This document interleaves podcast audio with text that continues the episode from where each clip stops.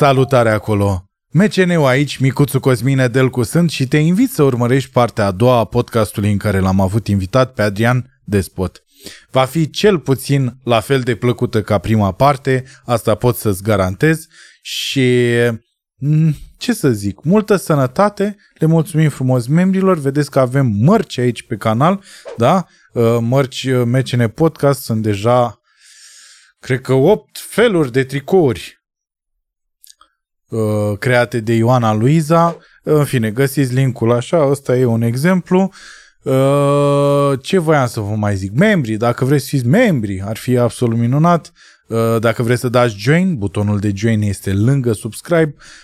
Nu cerem mult lunar, de, pentru că vă și oferim ceva în schimb. Zicem noi, cel mai mic abonament fiind de 9,99 de lei. Și puteți să vedeți podcastul mai devreme, adică vineri, în loc de luni. Uh, puteți să vedeți material exclusiv pentru membrii și puteți să câștigați chestii de la, de la partenerii noștri. Așa că eu doar vă spun, se poate. Dacă nu se poate chiar așa, vă rugăm frumos să dați și dumneavoastră un subscribe, un share și un like. De aici, de la echipa MCN, vă salutăm! Și Toma acum are 17 ani? Toma are 16 ani. 16 ani. Este adolescentul pur sânge. Este ca tine? Nu. În perioada aia? Nu, nu. Uh,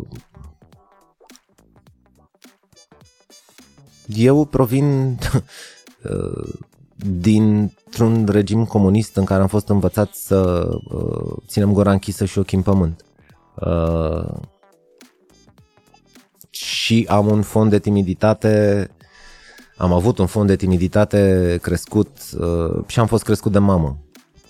Uh, Toma vine din altă generație, vine din alți părinți, uh, Toma e un tip extrem de deschis, de extrovert, uh, este tânărul uh, cum zic, specific generației din care face parte. Uh, este tupeist, uh, îmi vine să-l așa scuturi din când în când, vine, dar nu? nu o fac, știi că îmi place. Dar Îmi asta în place ce raport vă le- cu uh, cum erai tu? Adică ai, ai în minte căcatul ăla de om bătrân așa de bă, eu pe vremea mea nu ziceam, nu mă, nu eram așa tupeist. Nu, îmi place. Când m-au sunat în clasa a doua, sau cred- chiar în clasa întâi, m-au sunat în prima săptămână să-mi spună să vin la școală că Toma a spart un geam cu mingea de fotbal, am zis yes! Da, futui mama, Uh, mă, scuze, așa. uh, da, da, vin. Da, da, uh, da, da, vin, Cum să rezolv. nu, hai, imediat. Da, frate, da, da, e, e băiatul tipic. Uh, îl iubesc cu toată nesimțirea și aroganța lui tipic adolescentină, monstrul ăsta hormonal care, uh, prin care trecem cu toții, e, e adorabil. E, e fix așa cum trebuie să fie. Și te ceri cu el uh, la un moment dat din adins așa ca să trezești artistul din el, să meargă să bată în tobe, să, să un Ah. fel de whipla- whiplash așa. Să... Știi cum a fost uh, de mic, a trecut prin toate instrumentele. Lăsam, plantam prin casă, efectiv plantam prin casă instrumente. Lăsam aici o chitară de care să lovească, o tamburină, o tobă, o, știi, na, dar în drum, dar din camera lui până la baie, inevitabil de dat peste un instrument muzical, pian sau așa mai departe. Și uh, a făcut pian câțiva ani, a făcut tobe pentru că a vrut, uh, a vrut tobe naturale. Noi am cumpărat tobe naturale după 20 de minute de cântat la el în cameră la tobe naturale, am zis stop, nu se poate, tobele pleacă la bunici. Doar 20 de minute? Nu, deci nu se poate. Asta ai zis tu? Da, da, da. Nu se poate cu tobe în casă. Cu tobe naturale. După 20 de minute tu ai spus așa ceva? Frate, tu ai... Deci... Eu știu, eu știu tobe. Nu. Eu știu tobe.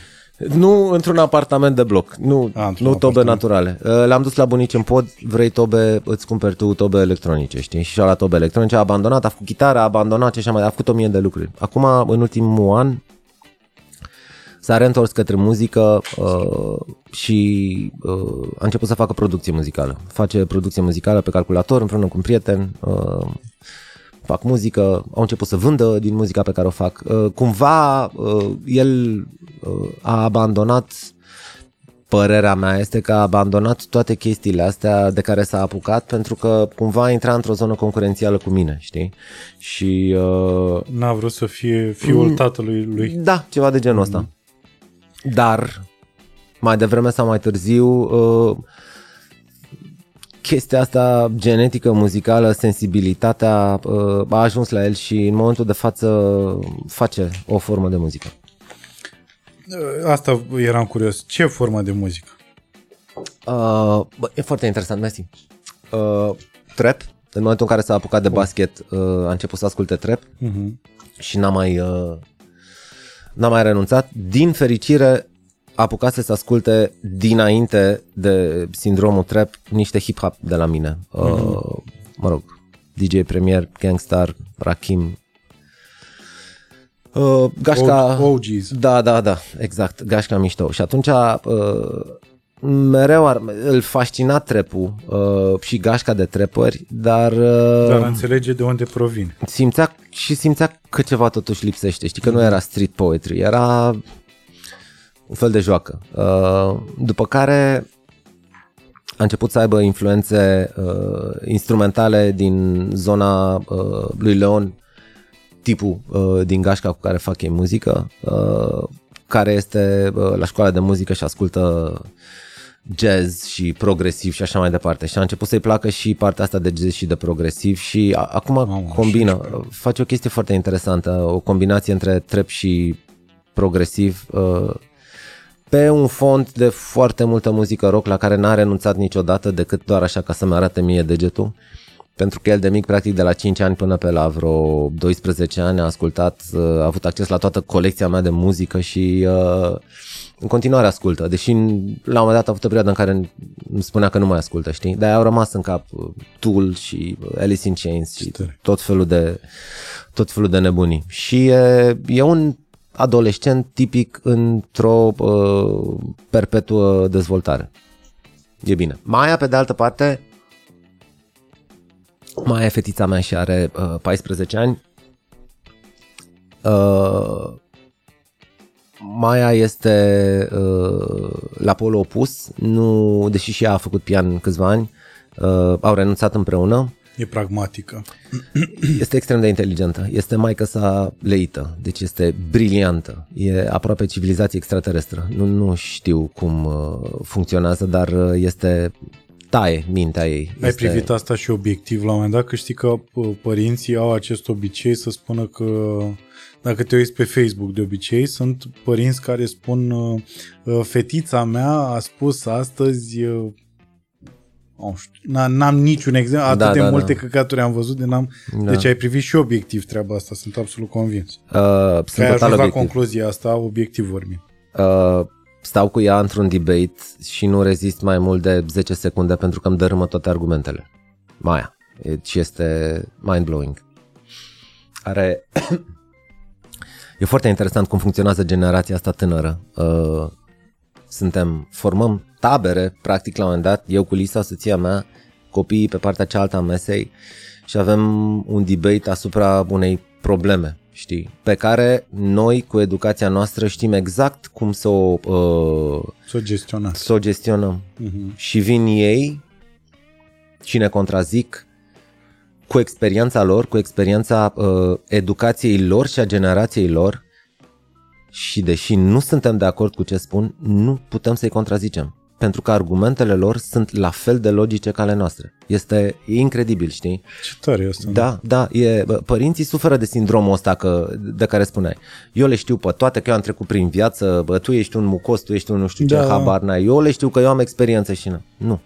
În momentul de față, la cum s-a dezvoltat tehnologia, uh, nu mai există înțelepți și uh, novici, începători. Și cum informația pe care noi o acumulam în ani de zile, eu o pot acumula în câteva luni, Da, da, dacă îi interesează. da, da, Aici vine aceeași chestie pe care o discutam despre muzicieni și despre comedianți la început, da. care dacă sunt cu adevărat interesați de ce, ce se așterne în fața lor, E foarte greu. Uh, în prezent să, să, uh, să-ți dorești să devii muzician este foarte greu pentru că mm, ca să fii un muzician bun trebuie să muncești foarte mult, trebuie să studiezi un an, doi ani, trei ani. Abia după trei ani ai bucuria lucrului pe care îl faci. Uh, din păcate, tehnologia asta care vine cu bune și cu rele, ea îți dă mulțumire, satisfacție instantanee, că se mișcă uh, culorile astea aici și mai dansează nu știu cine, uh, puțin. Ai cont de TikTok? Nu, uh, Instagram. Uh, Te-ai gândit vreodată să-ți faci cont de TikTok? nu știu exact ce e TikTok. Din punctul meu de vedere, TikTok-ul sunt niște fete care uh, fac asta. Teoretic? Poate altceva, nu, nu știu, I don't know. Sunt, sunt mult prea multe informații. Eu trebuie să fac muzică, nu TikTok. Uh, N-am eu, domnule, treabă. da, ce spun, știi, în momentul în care un copil primește uh, instant gratification, mulțumire automată, uh, serotonină, frunzărind un telefon, uh, e foarte greu să-l iei și să-l compui la un instrument și să spui, uite, cântă la pianul ăsta, învață să cânti la pian, să vezi că o să te facă să te simți mai bine decât pe telefon. Când, frate, peste 3 ani, mă fut în el de pian, dăm telefon. E foarte greu să... Bă, a- Altă... uh, Eu, noi eram constrânși cumva în vremea noastră noi nu prea aveam variante. De aia cumva frizez așa, dar niște uh, termeni deloc extremi, ci benefici, o oarecare dictatură sau interdicție. Știi, pentru că noi am devenit muzicieni pentru că noi nu aveam ce să facem. Puteam să învățăm ce se preda la școală, uh, puteam să jucăm fotbal, nu existau televizoare, exista un pic de radio, uh, man, poți să cânt la chitară, știi? Nu, nu exista toată informația asta, uh, vârtejul ăsta de informație care te, te uh, practic ajunge să te paralizeze, știi? Să te transforme într-un... Dar oare nu e aceeași chestie? Ajunge pe noi să ne paralizeze, dar nu pe ei? Nu știu, Lor să le dea de fapt niște aripi? e foarte posibil, o să vedem. Uh, suntem într-un moment zero, știi? Nu, nu avem experiența internetului. Uh, internetul e o chestie nouă, nu știu, nici, nici nu știu de când, de când există Facebook-ul. Uh, 5 ani, 7 ani, 10 ani, Mm, Cred că din 2003, 2002.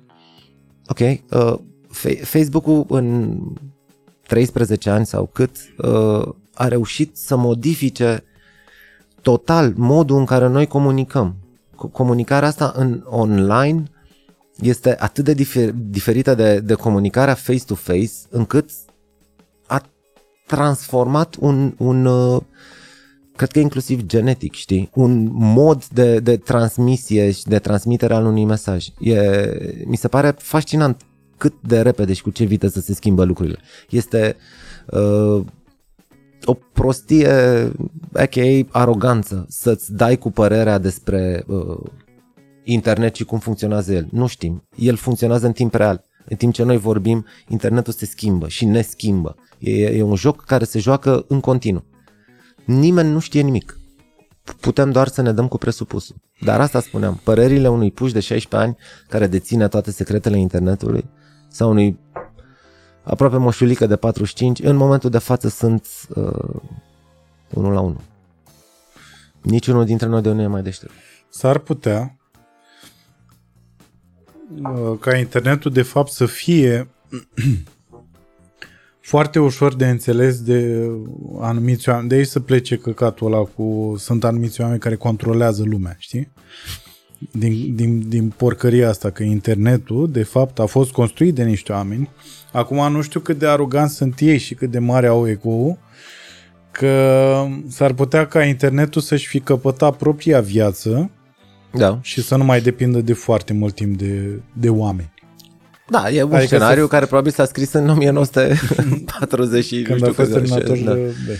Ceva de A, genul ăsta. zici de... Da, cu mașinile care ajung să... co- Na. E, Ce mă distrează pe mine cel mai tare la, la teoriile uh, conspirației este că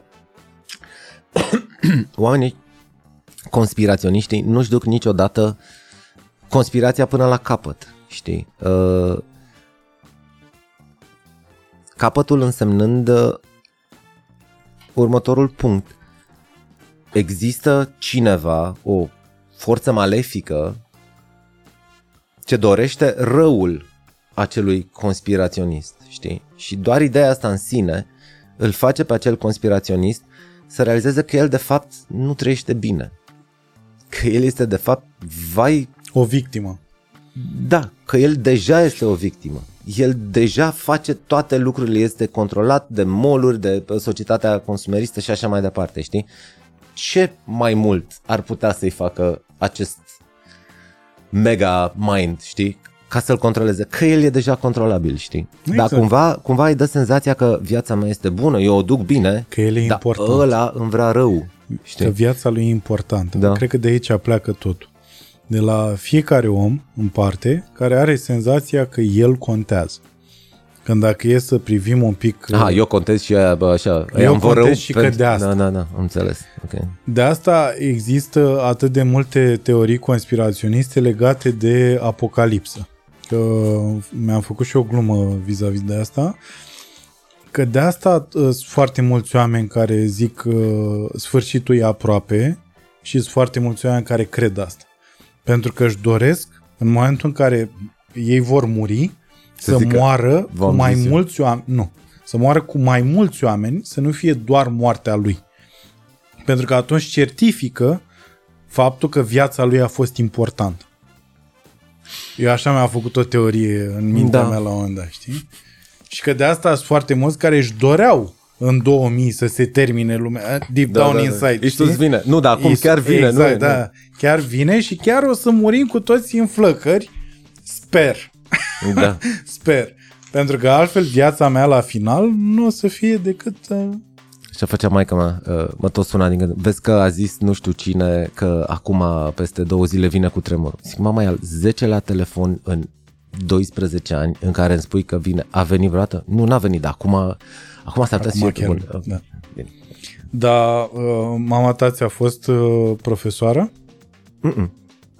Nu, uh, am avut noroc. Uh, cât mama era profesoară la 157 în militari, eu făceam școala 3 uh, și în momentul în care eu am terminat școala 3, mama a venit profesoră la, la școala 3. Deci a avut grijă tot timpul să nu fie profesoară.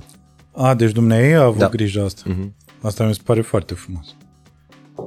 Pentru Pentru că... că, mama. da, da, pentru că altfel însemna că își dorea, era foarte control fric așa și își dorea să... Era suficient de control fric acasă. E, asta era cum Păi Era și asta, la școală. că și asta era o întrebare, știi, dacă acasă simțeai așa reminescențe din, uh, din ce făcea dumneavoastră la... Ea probabil uh, uh, se dădea peste cap pentru că vrea să compenseze și lipsa uh, de afecțiune care ar fi trebuit să vină, știi, uh, din partea cealaltă. Uh, mai mult, uh, un uh, pseudo-eșec din viața ei, zic pseudo pentru că până la urmă nu a fost un eșec, uh, a făcut-o să mă îndrume pe mine către uh, artă, Treaba cu către actoria, muzică. nu? Că dumneavoastră își Da, dorea exact. să fie actriță. Ea și-a dorit să fie actriță, uh, în ultima zi s-a răzgândit, a fost răzgândită de către părinți uh, și-a dat la filologie. A rămas cu mare frustrare că nu, că nu s-a făcut actriță, pe de altă parte și-a uh, desăvârșit menirea pe pământ pentru că este de departe cea mai iubită profesoară de care am auzit, știi? Uh, E, menirea ei era să fie profesoară, nu actriță. A rămas cu frustrarea că, că nu s-a făcut actriță și atunci m-am tot împins pe mine așa să mă potrivească pe undeva în, în zona asta. În și- ecuația artistică. Da, mă rog, am, uh, am ajuns să fac muzică din fericire pentru mine, că nu... Am, am o fobie de actori. Mă sperie.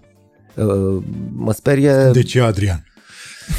Uh, Trebuia să mă și mai Știi și tu că... că- costumul? știi că sunt și în muzică e la fel, dar în actorie probabil e mai mult decât atât. Sunt niște oameni care uh, își găsesc un personaj uh, pe care îl joacă Ah, în and they stick with it. public, știi? Mhm. E la care e puțin funny sau ba, ba, ba, bă, nu sunt ei, știi? Și își joacă personajul ăla. Și a, da, mă sperie cumva actorii, cum sunt copiii care au fobie de clovni, eu am puțin de actori că nu știu niciodată cu cine vorbesc. E, Știu, mie îmi place să vorbesc cu omul. știu. Doar că actorii buni, din ce am observat eu, sunt aia care în, uh, în day-to-day basis așa, n-au nicio legătură cu... uh, Adică în perioada facultății observam că și eu am picat în capcana asta de a fi expansiv. De mergeam vis-a-vis de un ATC acolo la Papion, Uh, și eram care mai de care, care mai uh, amuzant, care mai uh, vocifera mai, Da. mai mult decât altul și care mai purta o... Era pe vremea aia la modă bandana aia uh, Israelie, așa, știi, aia Da, da. cachi și uh, cu negru, așa, cu pătrățene. Cum purta biță. Cum purta biță, exact, da. Așa și era... Am observat-o, slavă Domnului, că având prieteni foarte buni, oameni care mi-au devenit și familie, Nicolae și cu Cortea, care erau foarte bine înfipți în... Bă, coaie, stai două secunde, mă, că noi suntem într-un fel. Și cu ajutorul lor, că aveam tot, tot timpul stâlpii ăștia doi lângă mine, n-am picat în, în zona aia, știi? Deși am avut senzația, uite, de exemplu, după bodyguards intelectuali, eu mă oprea lumea pe stradă și am avut senzația că eu am reușit în viață. Bă, cea mai mare păcăleală din viața mea aia a fost. Că mă oprea lumea și uh, momentul a fost când am mers în vamă, în vamă părea că merg prin Focșani. Cum mergeam pe vremuri prin Focșani, de mă întâlneam, Da. mergeam 2 metri și mă întâlneam cu cineva, așa era în vamă, când toată lumea mă oprea și era fa, micuț și eu eram pss. Oh yeah! I did that. Ma, shit. Exact, da. Doamne, bă, așa mă bucur că am scăpat de căcatul ăla de să-mi dau seama că scoateți capul din cur Da. și veziți un pic de... Dar exact din această tendință de autoconservare, pentru că am observat că în cazul meu și iar s-ar putea să fie același lucru și în cazul tău, am observat că instinctul ăsta de conservare mă îmi respingea orice, orice lucru care nu avea legătură cu mine în interior. Mhm. Orice, oricând mă durea aici, că făceam un lucru, însemna că nu e bine. Dar mă durea. Deci era o chestie fizică, ajunsese o chestie fizică, exact cum spui de extrasensibilitate când asculti o piesă și plângi. Exact cum spunea profesorul meu de pictură din, din liceu pe un, care zicea, și bineînțeles, pentru anumiți oameni din clasă, era, bă, ăsta e nebun. Fiind și un om foarte special, el așa, un tip mic de statură, chel, uh, nu în vârstă, dar uh, tot timpul căuta specialul, știi? Sau nu neapărat îl căuta, dar el se întâmpla. Asta înseamnă că într-un fel îl și căuta, știi? Și a spus la un moment dat că, băi, eu am sensibilitatea aia, la, la clasă a spus. Eu am sensibilitatea aia că și sunt oameni de genul ăsta care la un moment dat dacă ascultă o piesă pot muri din cauza piesei respective. Știi? Și eu am empatizat cu treaba aia atunci. No. Dar n-am putut să o spun de față cu toată lumea care era și eu care eram și eu un soi de miștocar al clasei, care tot timpul ridicolul puneam degetul și în fine, nici nu mai știu de unde e pies, da mă seama. Apropo de chestia asta, am făcut o vacanță acum vreo 2 ani cu o gașcă mai largă uh, și unul dintre noi era turc.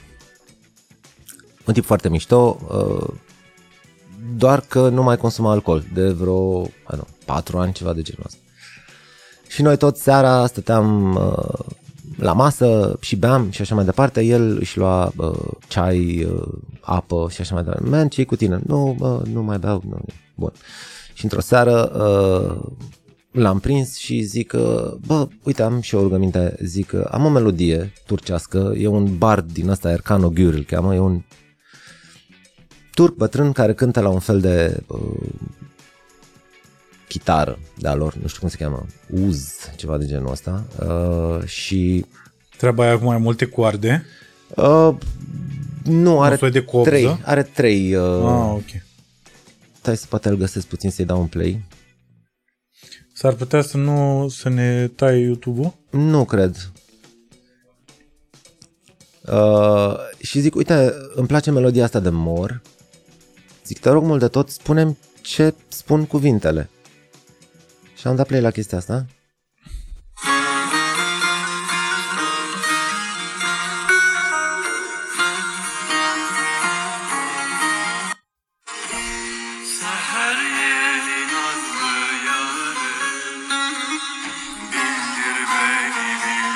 Care pentru mine, uh, chestia asta uh, fac o, un mic salt în timp. Eram în Istanbul cu, cu Lisa și cu doi prieteni și am auzit melodia asta la o terasă și m-a furat cu totul. Deci am rămas paralizat în fața uh, acelei uh, reprezentații. M-au luat după vreo 20 de minute, m-au găsit. Uh, ascult melodia asta uh, obsesiv de, de mulți ani și este o, o metafizică pentru mine și o așezare planetară. Un, este ceva, nu știu, e un infinit melodia asta, m-a, m-a, m-a rupt. Nu înțelegeam cuvintele și îi dau play, zic, zim și mie, te rog, uh, nu, nu știa Percanughiu. Zim și mie ce înseamnă. Și el a stat așa puțin, a ascultat. A luat un pahar de whisky gol. Nu mai văzut de patru ani. Și a pus în pahar, l-a dat peste cap. A pus al doilea pahar. L-a dat peste cap. Al treilea pahar l-a păstrat. Deci, clar, s-a, s-a, s-a transformat și el total. Și zice... Uh, vorbește despre dragoste. Zice, melodia asta, la fel ca probabil 99% din melodiile turcești, melodia asta vorbește despre dragoste. Zic, man, da, e o dragoste sfâșietoare, adică este, bă, fără să înțeleg cuvintele, pe mine mă, mă, mă, mă rupe. și mi-a spus, uh, zice, noi suntem un popor foarte uh, năvalnic sufletește. Zice, gândește-te că uh, a existat un concert în Turcia cu tot un bar din ăsta și la un moment unul din public, la un moment dat, a sărit pe scenă și l-a omorât pe ăla, adică cu cuțitul a sărit pe scenă și l-a omorât de durere. De durere și de durerea care era provocată de, de, de acel cântec. E fascinantă puterea muzicii. e, mă rog, e, e o extremă ei, dar uh, na. S-ar putea chiar să am această piesă. Asta e, ar fi de tempulă.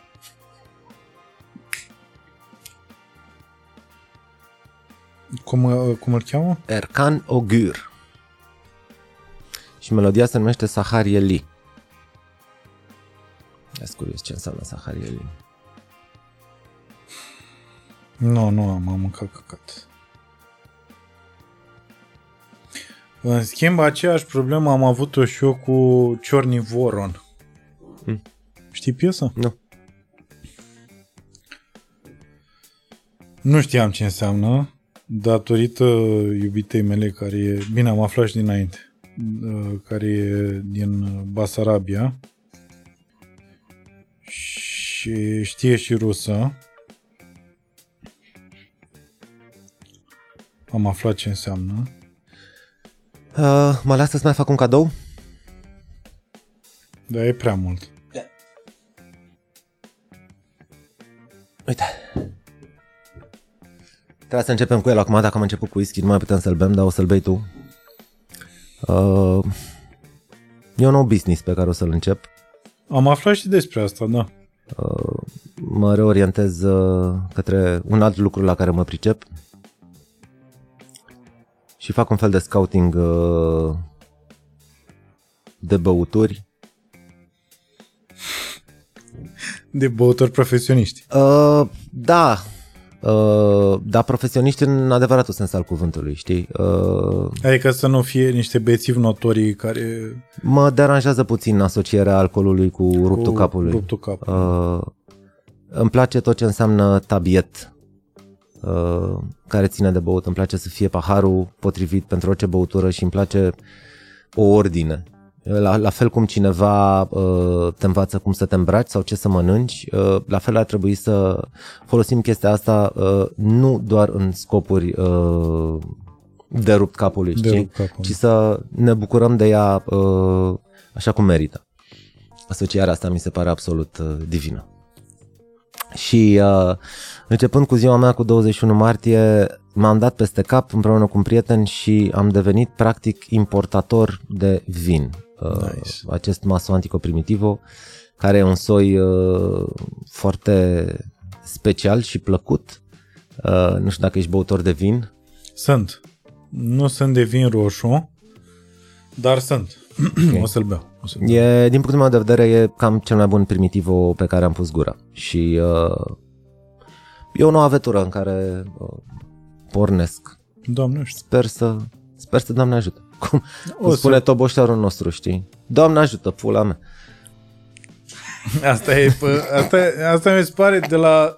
uh, E o chestie pe rocăreală. Mi se pare că toată lumea, noi când ne întâlneam la biserică în Focșan, cam așa ziceam. Adică era o chestie de... Hai să vedem. Da, da, Știi? da, da. Stai, cred că am găsit asta. Da, am găsit.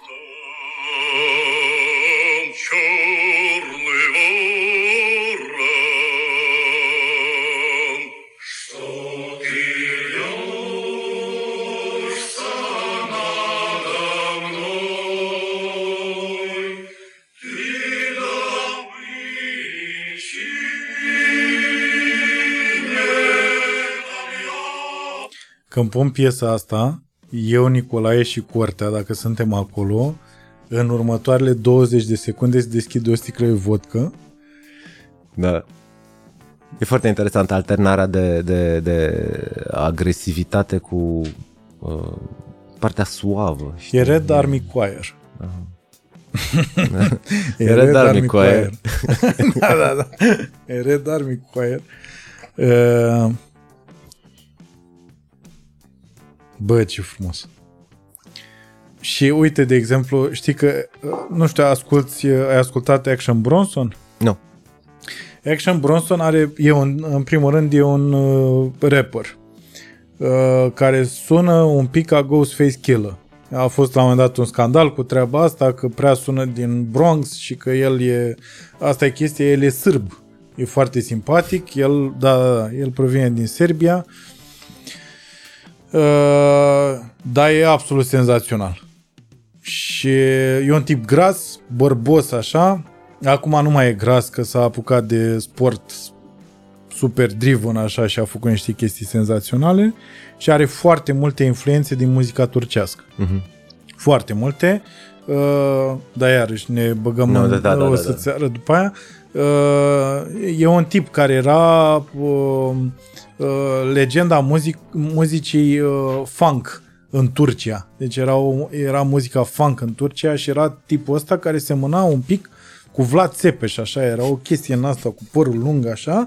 În schimb, uh, Cioc, în schimb, albumele, uh, discurile, erau super colorate. Deci asta era, știi, era o chestie în asta, de cineva a luat LSD cu Vlad Țepeș, i-a făcut o poză Și cu funk, aia, nu imaginez o și trupă de funk. funk. Da, da, da. Exact, exact, exact. Și a semplat omul și a făcut niște chestii absolut senzaționale duse în, uh, în cultura asta americană. da. Are o piesă care se numește Easy Rider. Bă, e minunată. E... Mi-am luat uh, de curând, că o să zic că și oamenii care se uită la podcast uh, probabil sunt interesați, mi-am luat uh, Ford F-150, care e mașina visurilor mele. E un pick-up truck, Să o stăpânească sănătos. să rămână, cu care n-am ce să fac într-adevăr. O să găsești locuri de parcare multe. Da. locuri de parcare oricum nu găsești, cu asta m-am împăcat. Ăsta a fost un motiv, ăsta a fost la pro, știi? Și uh, eu sper la un moment dat să se legalizeze uh, iarba și în România, ca să pot, domne, să-mi fac uh, ferma mea, să-mi pun roșii, castraveți, uh, salată, ceapă verde, usturoi verde uh, și iarbă. Asta sper să Da, fac. ești, uh, da, eu sunt, uh, eu deocamdată mă opun uh, legalizării. De ce? Pentru că așa cum nu avem cultura băutului, nu cred că avem nici cultura fumatului, știi? Noi suntem un popor foarte uh, vulcanic, uh, ca și cum uh, restricțiile astea care au existat de-a lungul timpului, uh, în momentul în care s-au ridicat, uh, am explodat cu totul. Uh, cred că ar trebui să existe uh, O perioadă tampon? cultură uh, a fumatului de iarbă și după aia să se legalizeze. Pentru că altfel uh, 90% dintre uh, consumatori uh, ar folosi-o doar ca să-și rupă cap. Ori ea e mult mai mult de atât. Corect. Da, voi ați și avut o piesă, uh, adică... uh, Da, varză. Uh, filmată chiar la Amsterdam. Da. Nu ne-am dat seama că uh, impactul ei o să fie atât de mare. Uh, nu ne-am dat seama că faptul că o să o filmăm la Amsterdam, evident, adică motivele sunt evidente, știi? Dar nu ne-am așteptat niciodată ca ea să ajungă o piesă atât de, de, de mare. Uh, bine, nu ne-am așteptat cu niciuna dintre piese să ajungă mari pentru că nu ăsta a fost scopul pentru care le-am făcut. Hai să facem o piesă mare, știi? Hai să facem ce ne vine. Adică Varză a fost făcută uh, practic în drumuri uh, între cântări.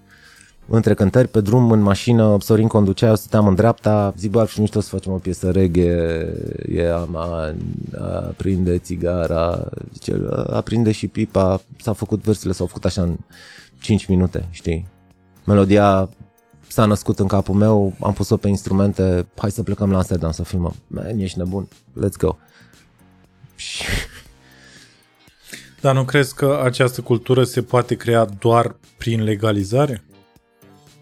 S-ar putea să fie, hai să o luăm altfel, s-ar putea să vorbești acum din perspectiva de tată, nu, nu, aceeași părere ai fi avut-o și acum 15 ani? da.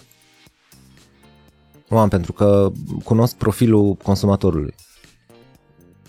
Și zici tu că noi suntem din ăștia, adică poporul român e din ăsta așa visceral, care îngălat așa, care bagă... Da, vreau să mă fac mut, Uh-huh. știi? A- Adică Eu, eu, eu, eu sper să asta, nu fie așa. Asta, uh, gândește da? Mut, orb, ce- ce uh, denumiri mai avem către, uh, de, pentru uh, uh, îmbătat sau uh, fumat sau uh, știi, este o fugă de, de realitate, este o, o uh, fugă uh, de ac- acceptare a unei situații de fapt. Zici că suntem toți un neam extrem de suferin care în loc să lucrăm cu suferința și să o transformăm în ceva constructiv, doar o bypassăm. Știi? Dă-mi în pula mea o sticlă să beau, să uit. Nu se rezolvă nimic așa. Da, da, asta s-ar putea să fie doar la o anumită categorie și dacă e să...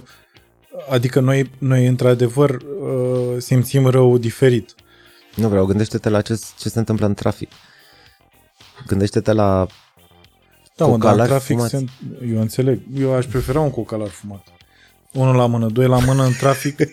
în trafic. Încerca să-mi imaginez rău, da, e... Da, probabil că da. Nu mai da, iese nimeni la tine. Da, Nu mai iese nimeni să zică, coaie, da, da. salut. Știi, eram și eu în fața ta și ce scuze că ți-am tăiat fața. Da, mă, stai niște. Nu nimic, frate, dragoste. Te rog eu mult, adică o am pe Fecioara Maria tatuată aici. Maria Într-adevăr spune că îmi pare rău. Da, Maria. Maria! Deci s-ar putea să fie... Nu, Știi că s-ar putea să se ducă uh, concentrarea românului de pe alcool. Hai să o luăm altfel. În momentul în care noi aveam uh, 16-17 ani, beam bere. Da. Nu era legal. Nu, dar nici nu aveam bani de altceva. Ok. Uh, Dacă va fi 200 de lei gramul legal de iarbă, nu o să ai neapărat bani de... Tu fiind, dacă e să ne raportăm la adolescenții de acum, Mhm. cum, cam ce bani aveam noi în perioada Da. aia. Nu o să ai bani de un gram. Uh, Deci cel mai probabil îți rămâne ori calea ilegală, ori să nu o faci deloc. Da. Dar în momentul în care eu sunt de părerea asta, în momentul în care ajungi să legalizezi ceva, să, să, să pui niște perimetri, uh, lucrurile nu au, de, nu au cum să nu se, nu- să, să nu se normalizeze, să nu, să nu devină ușor, ușor o cultură, să nu... Aceeași discuție am purtat-o la Țara Arde. Noi mai facem un podcast Am văzut. în care efectiv bem whisky Da. da. și fumăm trabucuri și aberăm râzând foarte tare. Dar vorbeam la un moment dat de chestia asta cu prostituția. Dacă ar Și că asta trebui cu să țara se... arde tot uh, o melodie făcută tot de Ghiuri Pascu, știi? Țara arde, babele se piaptă Da, da, da, da. Scuze, te-am întrebat. Nu, nu, nu, doamne ferește. Și uh, portam discuția asta vis-a-vis de prostituție. Și Vio, de exemplu, că de asta pun pe seama uh, faptului că și el e tată. Uh, Vio, de exemplu, nu era de acord. Vio pe care știam eu acum vreo 15 ani s-ar putea să fi fost de acord. Adică s-ar putea să fi înțeles treaba asta că în momentul în care devine ceva legal, Da. unul la mână că nu mai sunt riscuri sau ușor, ușor dispar riscurile. Hai să nu ne Mhm. mm-hmm. ducem în utopie. Dar ușor, ușor dispar riscurile. Așa, totul fiind încadrat legal, știi?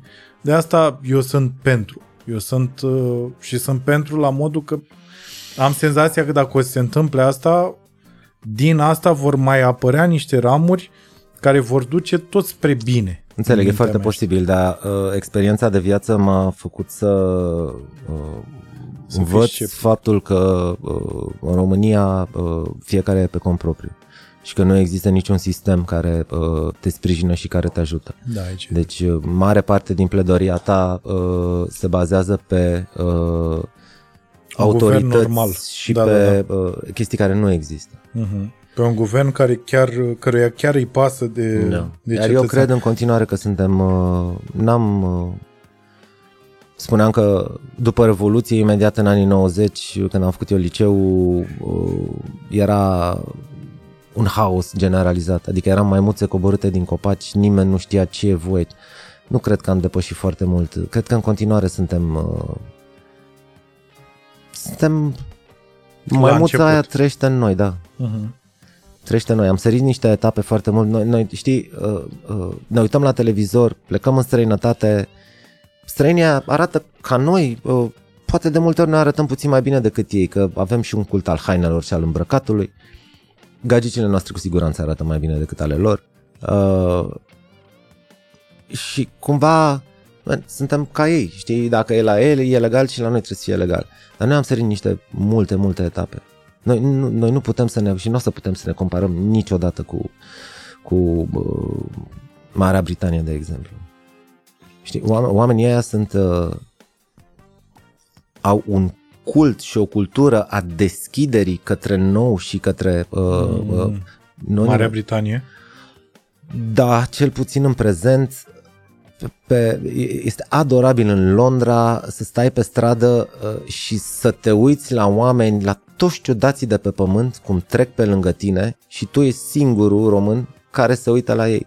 Pentru că pe ei nu interesează cum arată ăla, cum arată celălalt. Da, dar asta e cam în orice țară europeană, deși ăștia nu mai sunt în Europa, dar eu nu i-aș considera pe britanici deschiși. Mie mi se pare Eu că n-am din, cum. ce am, Din punct de vedere muzical n-am, n-am cum. din punct de vedere muzical, păi altfel nu apăreau acolo Da. oamenii care au schimbat jocul din foarte multe puncte de vedere. Inclusiv în rap, de exemplu, uh, se ignoră un pic uh, cultura rapului britanic. Mhm.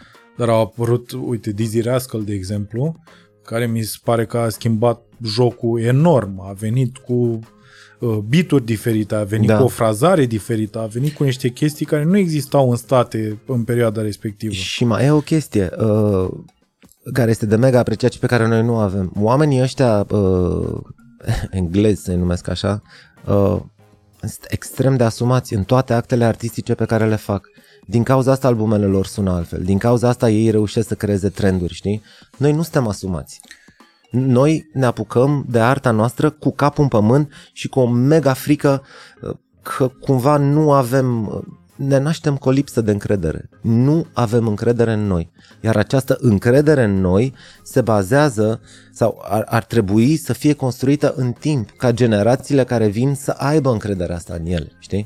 Aici iarăși aș vrea să te contrazic pentru că E, dacă e să ne de-aia rap- e plăcut o discuție. Da, dacă e să ne raportăm la exact ce spuneai acum de, de generațiile noi, despre Toma, uh, hai să ne raportăm la muzica trap din România, Uh-huh. hai să ne gândim la Chilafonic, hai să ne gândim la uh, uite, la OG Isbul, care e privit uh, foarte dubios așa în România. Cine? OG Isbul uh, e un tip care face trap, uh, dar care are două albume de platină uh, câștigate în uh, Italia. Da, A rupt tare. acolo topurile, da. Foarte șmecher, din punctul meu de vedere.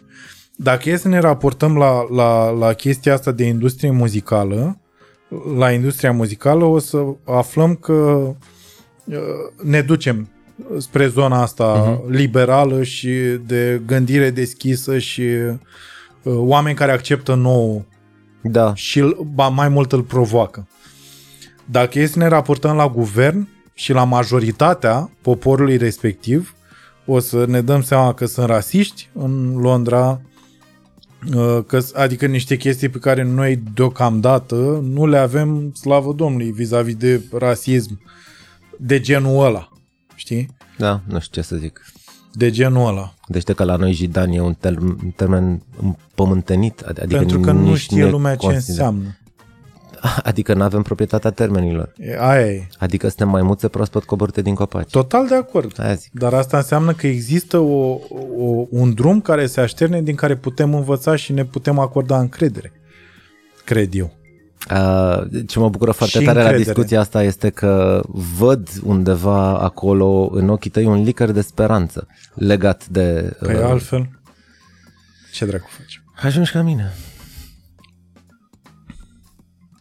Nu fiți bătrân, vă rog acum. Nu, nu sunt bătrân, sunt doar uh, sceptic atunci când vine vorba de, de Și speranță. cinic. știi?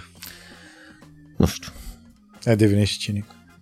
Nu cred. Uh, nu, am uh, paradoxal în pofida aparenței mele de uh, ciufut sunt un om care iubește foarte mult oamenii. Uh, iubesc foarte mult umanitatea în, uh, în esența ei, știi? Uh, și uh, detest faptul că exact latura asta sufletească care ne uh, rupe cumva de regnul animal uh, uh, de maimuțe, chestia asta este uh, lăsată întotdeauna pe, pe ultimul loc. Uh, Da, dar asta e o chestie la nivel global. Nu e o treabă doar în România. da, dar eu aici o pățesc. Știi? Corect. orgoliul ăsta exacerbat al, uh, cel puțin în industria noastră, eu m-am luptat ani de zile să-mi calc mie în picioare orgoliu, că simțeam că, că, că îmi face rău. Și mi l-am strivit, efectiv, mi l-am zdrobit. Uh, am ajuns să fiu aproape un om neorgolios de totul, știi? Uh, mă omoară întâlnirile cu uh, colegi artiști. Știi când intri, senzația aia când intri într-o sală și simți că e rău acolo? E acolo, nu, nu-l vezi. Simți dar că cineva e, simți e că dincolo de, Da. de limitele lui. Dar în momentul în care... Că, asta e o chestie foarte interesantă. În momentul în care uh, scap de ego, ți-l calci în picioare, o faci cu frica faptului că s-ar putea să pierzi din tine, asta e o chestie care mă interesează pe mine în mod direct pentru că mi-am pus problema asta de foarte multe ori. Dacă, dacă eu scap de ego dacă, nu, dacă eu încerc să scap de ego, dacă încerc să-l, să-l bătătoresc, să nu, mai, să, nu, să nu mă mai conducă în anumite chestii, mai sunt eu? Pă, fiule, uh, cred că contează foarte mult momentul uh, în care te afli. Dacă ești un, într-un moment în care te-ai găsit pe tine și îl cunoști pe Cosmin, știi cine e și ce vrea de la viață, uh, orgoliu este un lucru care s-ar putea să te încurce și pe care poate ar fi bine să-l lași deoparte. Uh, pe de altă parte, uh, o să te calce ceilalți în picioare, știi? De să te fiecare dată calci și când o să băgăm intri în, mișcare, uh, asta e. da, în ei. Știi care sunt? Asta mă, asta mă, aici mă... Deci aici păstrează, păstrează ceva acolo. Că vorbeam de, de guvern.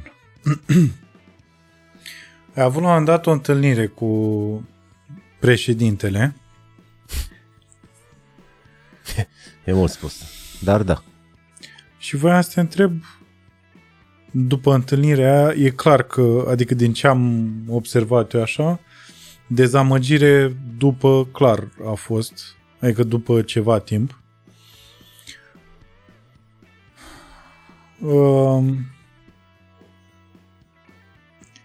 În momentul ăla, ce te-a împins să, să mergi acolo? Păi, premizele sunt următoarele. Uh, tocmai uh, se întâmplase colectiv. Uh, cred că câteva luni după colectiv am fost într-o stare de șoc uh, totală. Uh,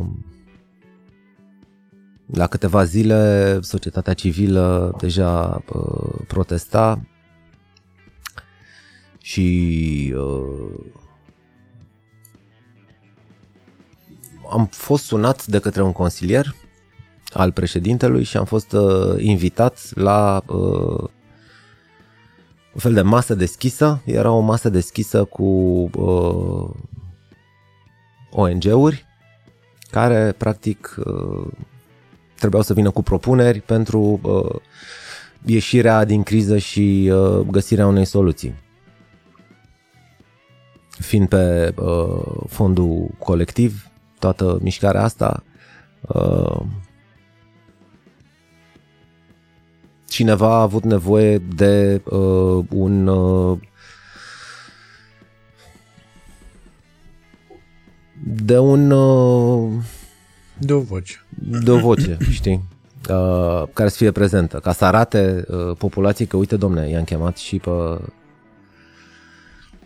uh, pe cei în cauză. O situație ciudată. Oricum, repet, eram într-o stare de șoc. Uh, Viața mea, trei luni după colectiv, a fost... uh, Dar mă sună nu mai știu cum îl chema, și îmi spune că președintele dorește uh, să facă o întâlnire și că mă invită la Cotroceni. Eu închid telefonul, eram cu Lisa, zic, uh, m-a sunat, uh, m-a sunat președintele. A, ce președinte?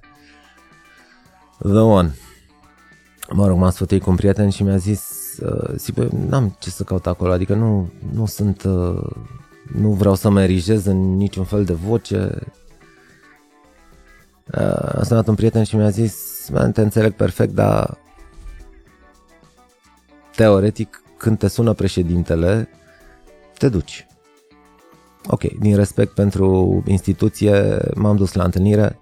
Era o Că, masă. da, iartă-mă, dacă era cineva să meargă acolo, tu erai. Adică Eu nu, eu nu, eu nu zic eram, așa from the people. Nu Liviu Ok. Mihaiu, nu cine pula mea a mai fost, nu. Acum, acum, dacă aș fi avut uh, uh, coerența gândurilor uh, din prezent, da, cu siguranță aș fi refuzat, că mi-am dat, m, aș fi realizat că mă vor acolo nu pentru că interesează părerea mea, ci pur și simplu uh, se De plimbe PR. și un urs pe acolo, știi? Mm.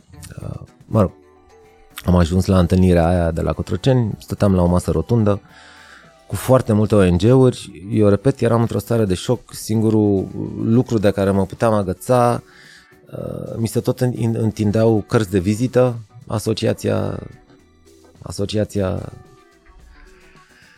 Ok, și îmi făcusem așa un bloculeț de uh, cărți de vizită, le țineam pe masă, mă uitam la ele, a apărut președintele, fiecare asociație uh, trebuia să se ridice în picioare și să vină cu o sugestie, cu un proiect, cum se poate ieși din, priză ce, de, din criză ce, ce e de făcut. Și uh, păreau pertinente uh, opiniile lor. Și mi-a venit mie rândul să, să vorbesc, m-a ridicat în picioare. Bună ziua, sunt Adrian Despot, adică bă, sunt uh, președintele executiv al asociației, nu știu ce. Bună ziua, sunt Adrian Despot de la Vița de Vie. Zic, par pertinente părerile uh, oamenilor din jurul meu și cu siguranță sunt mult mai calificați decât mine. Eu singurul lucru uh, pe care mi l-aș dori ar fi uh, ca procesul să uh, procesul colectiv să, să aibă o finalitate și să găsiți uh, să găsiți pe cei responsabili. Uh, asta e tot ce am vrut să fac la ședința vieții. A fost uh, oricum ce colectiv a însemnat pentru mine un milestone din ăsta teribil. Uh, Există viața înainte de colectiv și există viața de după colectiv. Uh, Totul s-a schimbat. Absolut totul. Și nu mă refer la cluburi, la uh, sistemele de siguranță sau ISU sau pompieri sau reset total. Foarte interesant că uh, legat de colectiv, cel mai mari coșmaruri ale mele uh, care continuă să fie nu erau cu ce s-a întâmplat acolo uh,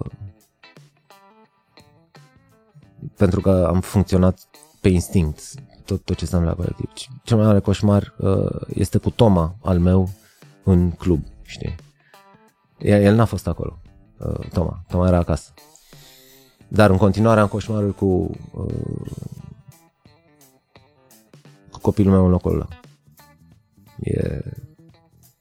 Și cum e o chestie uh, este dacă reușești să treci peste un, un asemenea uh, moment în viață, uh,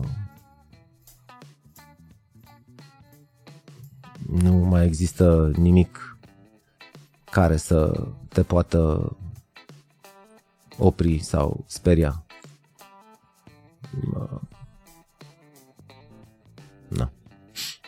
Suntem un popor destul de blestemat din punctul ăsta de vedere. Suntem, suntem trecuți prin foarte, foarte multe experiențe într-un termen foarte scurt, știi?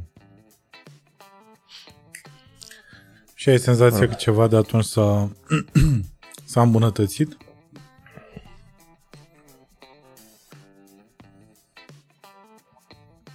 M-am ai rupt. senzația că acum guvernul, A, nu, ce vorbim?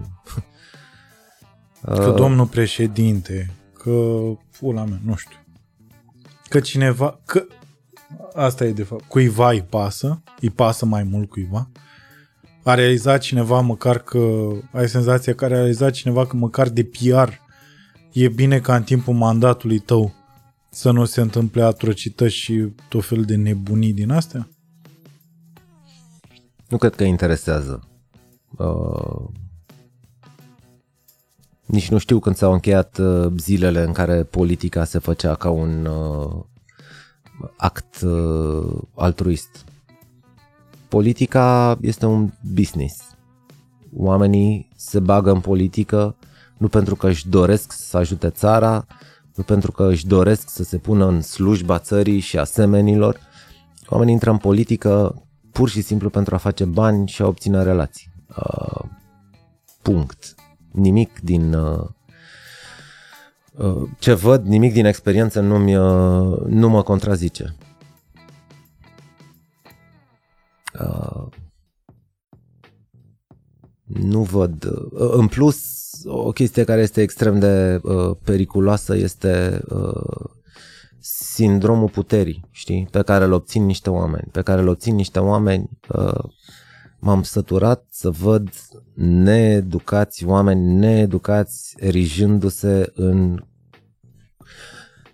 mai mult sau mai puțin conducători uh, ai țării, știi? Pentru că politicienii ajung într-o oarecare măsură să fie elita, știi? Ei, ei sunt elita. Și mă enervează uh, gradul ăsta de uh, servitute al poporului român, știi? În momentul în care apare un politician, nimeni de niciunde, uh, dar este politician și este plimbat prin sate, săracii oameni, știi? Se uită la el ca la Dumnezeu, știi? Doar pentru că este domnul fucking politician. Și acel domn fucking politician profită de puterea pe care o are și se crede trimisul lui Dumnezeu. Și din cauza asta, știi, lor li se permite orice. Ei au voie să fure, adică ei nici măcar nu fură. Știi, lucrurile pe care le fac sunt uh, pentru că li se cuvine. Este... Uh, Da, ai avut senzația că USR-ul o, o senzație. Ai avut speranța că USR-ul o să fie diferit? Uh, vorbeam de speranță. Este singura speranță pe care o am uh, și pe care nu o să o las niciodată să moară. O să investesc cu votul meu orice fel de formațiune consider că poate îndrepta lucrurile. Uh, că am crezut că este USR-ul și s-ar putea dovedi că nu este, ok, îi aștept să vină pe următorii. Nu o să renunț niciodată la dreptul meu de a vota, o să votez de fiecare dată Nu cred în chestia asta cu uh, a vota răul cel mai mic. Nu, mi se pare un nonsens, știi? Uh, o să votez în continuare uh, cu cine cred eu de cuvință că ne poate duce mai departe. Până acum, de cel mai multe ori, mă, m-am înșelat. I don't care. O să o fac până la sfârșitul vieții. Da, legat uh, de treaba asta cu răul cel mai mic, când au fost Dăncilă și cu Iohannis în turul 2,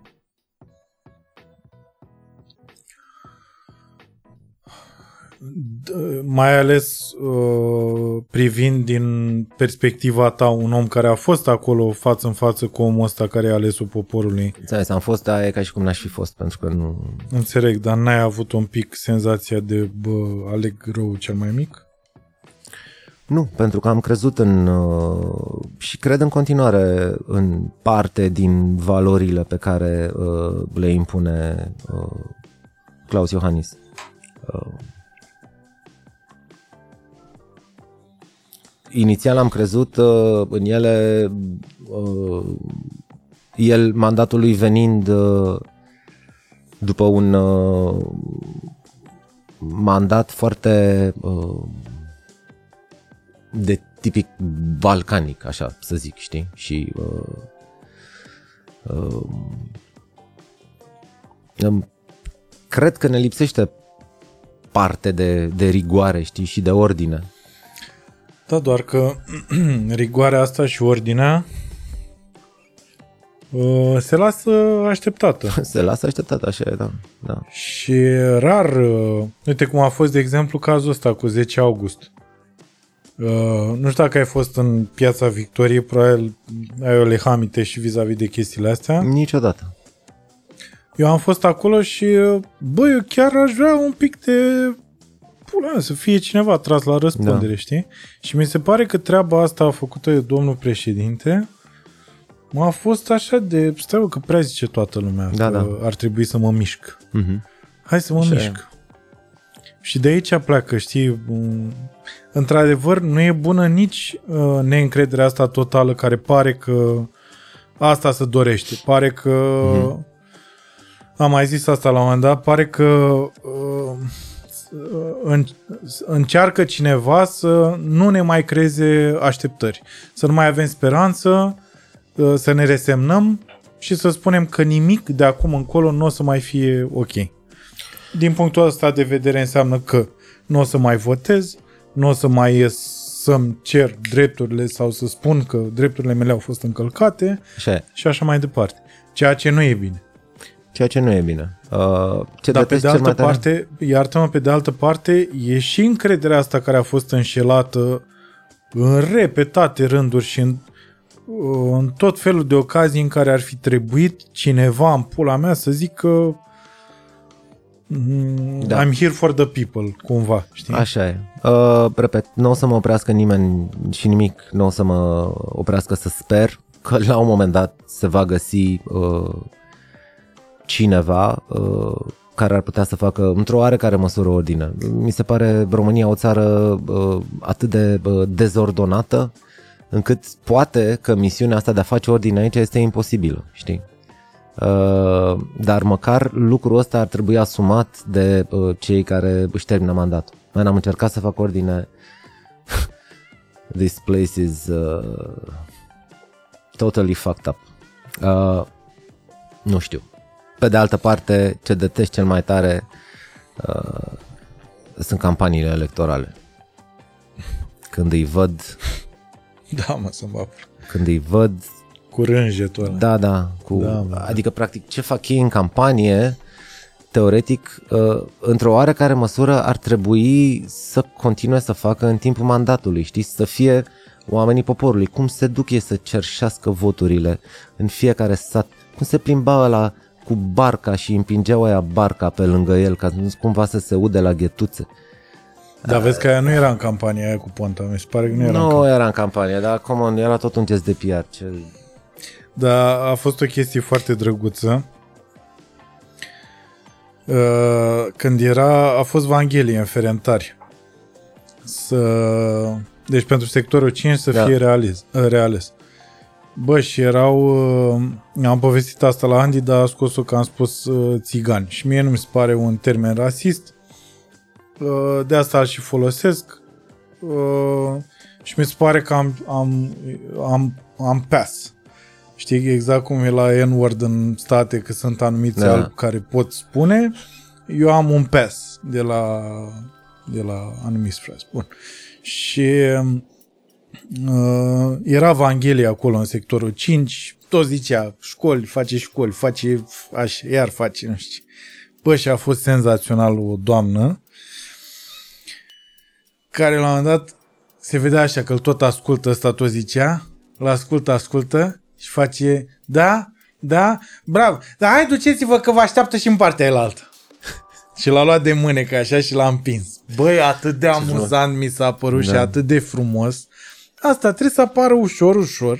Oameni de genul ăsta, atunci când îți coboară acest mesia al pulii mele în mulțime, să vină cineva să zică, auziți, da, uh, uh, mai duceți-vă în pula noastră un pic de aici. Mai, mai marș, mai marș că ne-am săturat. Știi? Poate la un moment dat or să-și dea seama că, bă, coaie, stop. Da. Nu cred, dar în viitor apropiat nu cred. Nu e. La noi nicio șansă cu Power to the People. Atât Mm. timp cât uh, avem cultul omului care vine de la București și de scalecă în De satul, scalecă, exact, da, exact. Știi? Exact. Ăla e trimisul lui Dumnezeu pe pământ. Dar asta e Când că... situația, asta mi se pare, uh, oamenii zic că Biblia e cea mai bună carte de PR scrisă vreodată. Uh, politica a reușit uh, să facă poate uh, cel puțin la fel, știi? Pentru că e, po, po, cartea asta a politicii, cum au jucat-o, uh, a, a reușit să transforme niște oameni care e baza politicii? Adică de ce există politică? Pentru că noi ca neam, ca 20 de milioane sau cât suntem, noi nu putem să ne conducem noi toți 20 de milioane. Și atunci trebuie să identificăm niște capete, niște vârfuri uh, pe care să le alegem și pe care să le desemnăm să ne conducă. Adică noi îi plătim, ok, pe ei, ca ei să aibă grijă de noi. Ei sunt angajații noștri. Uh, Dar noi ca popor acum în 2021 noi nu avem cultura asta. Adică politicienii sunt boșii. Ei sunt mahării. Ei sunt da, aia da. la care ne uităm așa. Ui, a venit Ăsta domnul e- senator. A ăsta venit e aia domnul care ne senator. bat nouă obrazul. Exact. Asta mi se pare absolut senzațional. Bine, de asta îmi place, dacă e o chestie care îmi place în state, bă, treaba asta de, se întâmplă de fiecare dată la cel mai mic uh, stat, uh, pardon, stat, la cel mai mic orășel de acolo, bă, există un consiliu cetățenesc. Vin cetățenii, se întâlnesc o dată pe lună cu the board of uh, Da. primarul și cine e căcate acolo, șeriful și bla bla bla, și își spun păsurile. Spun că, domnul, bă, bă, semnul ăla de stop bă, așa nu a fost montat de două luni de zile. Da. Și s-a întâmplat până acum un accident acolo. Haide să fie semnul ăla de stop acolo. Și o să se întâmple. Pentru că sunt mulți cetățeni acolo în, în, în sala respectivă și spun despre ce e vorba. La noi, exact cum ai spus tu, e perioada aia. Odată la câțiva ani, vin băieții, salută, "Uh, ne votați, da? Ați primit uh, așa, mai strângem o mână, mai pupăm un bebeluș și mai dă-te Da, da, da. morții, mă. Cam asta a fost. Da, exact contrar ar trebui să fie atitudinea noastră, știi? A tuturor ăstora 20 de milioane. Noi trebuie să fim aia care să stea așa. Știi? De fiecare dată când apare un politician pe stradă. Corect, Știi? Nu așa. Oh, nu e trimis de Corect. Dumnezeu. Ce ai făcut? corect. Ce ai făcut cu banii mei? Eu te-am pus acolo. Pe banii mei, pe salariul meu.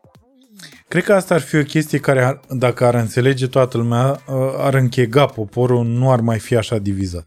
Dacă ar înțelege toată lumea că trebuie să tragem la răspundere pe USR, PNL, PSD, uh, pula mea, ALDE, nu știu cine, PLN. căcat, PL, pizda mamilor, dacă ar înțelege toată lumea că pe toți noi, toți, trebuie să-i tragem pe toți la răspundere, Da.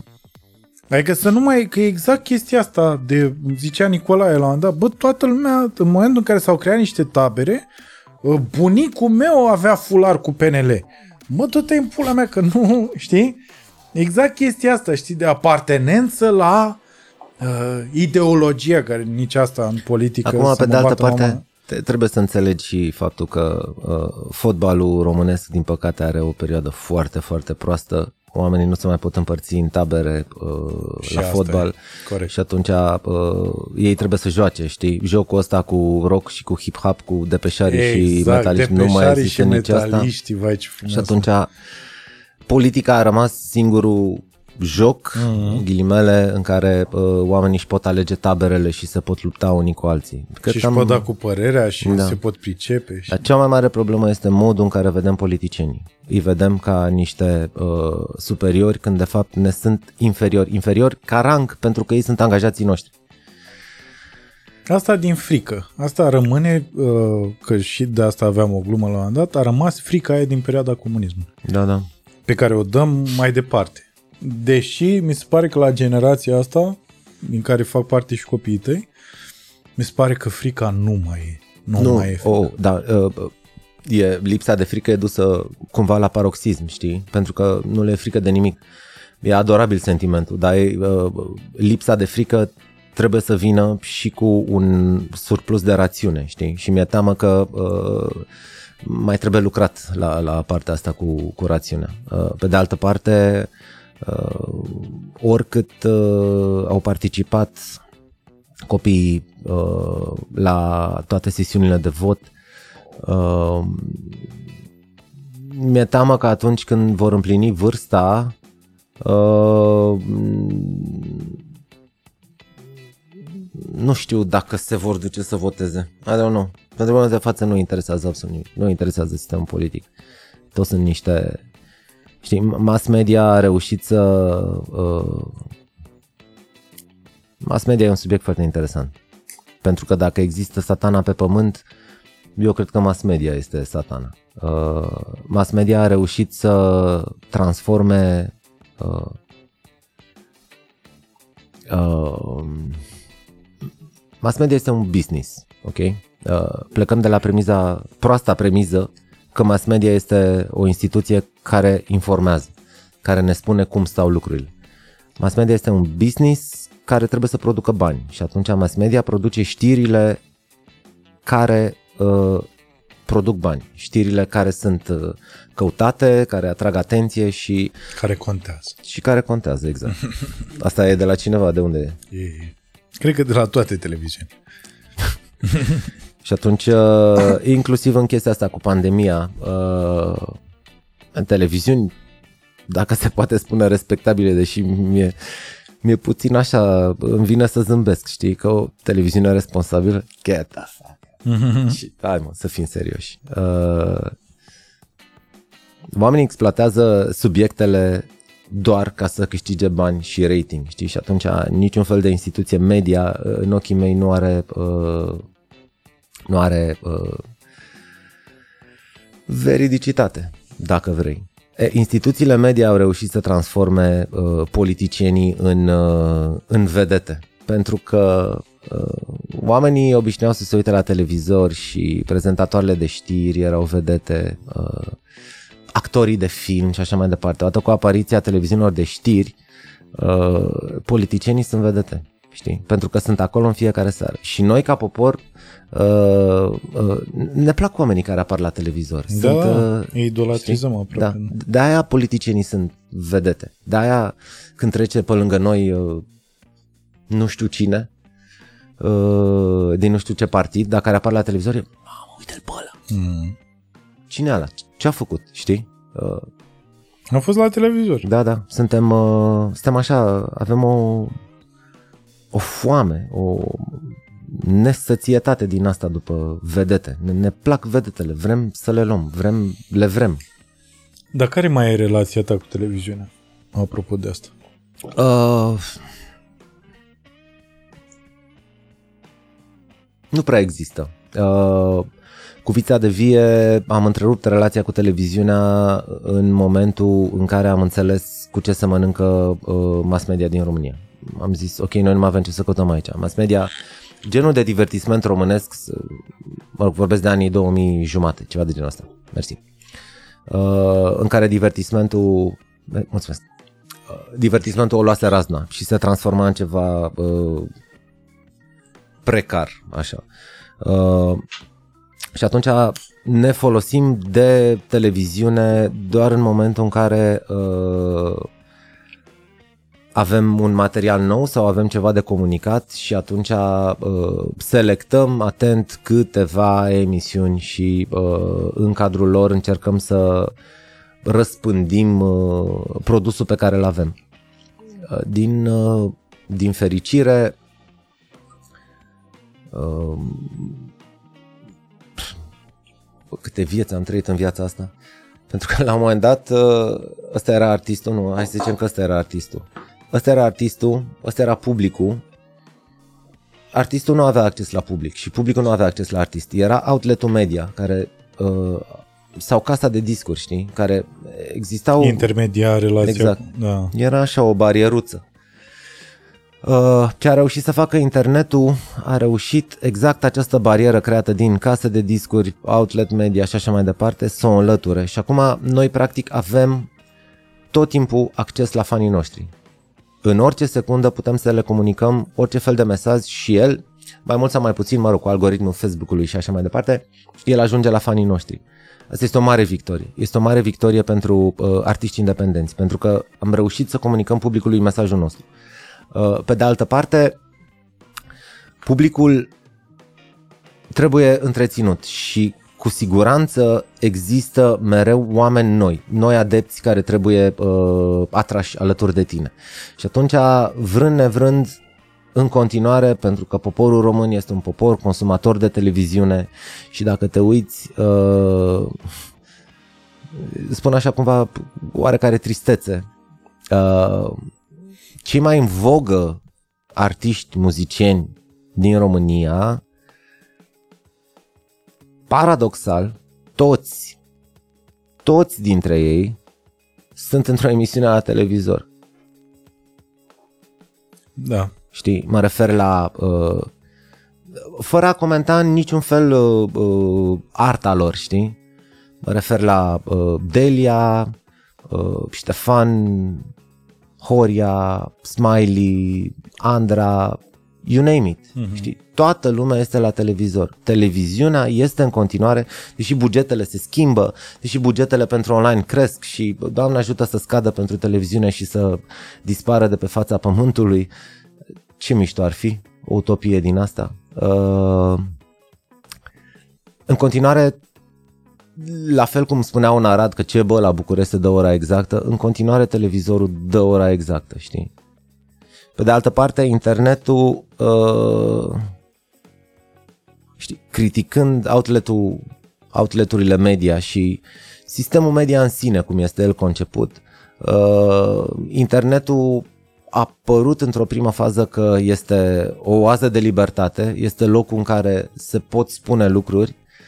Uh, din păcate, internetul, atât timp cât uh, și aici ajungem abia la adevăratul satana, care este banul. Banii sunt practic uh, motivul a tot ce este rău pe lume.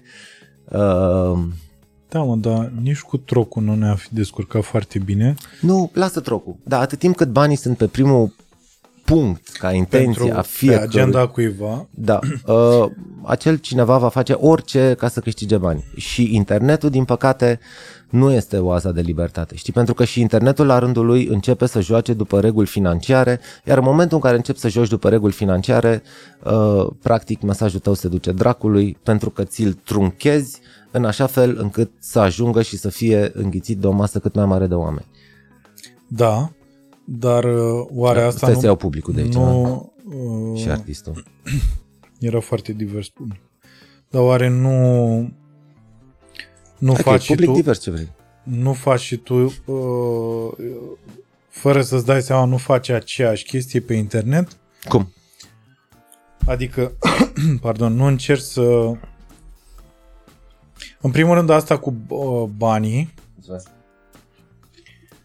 ăsta la un moment dat o să devină un scop.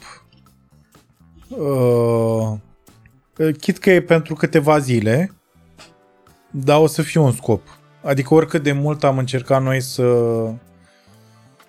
cel mai probabil ca să, să subliniem cât de important e lucru pe care îl facem și că este separat de gândul de a face bani în momentul în care facem Ok. uh, treaba noastră, așa, la un moment dat tot va exista, uh, fie că vrei, fie că nu, tot va exista gândul de, bă, ne trebuie să fie niște bani din, din munca pe care o depun.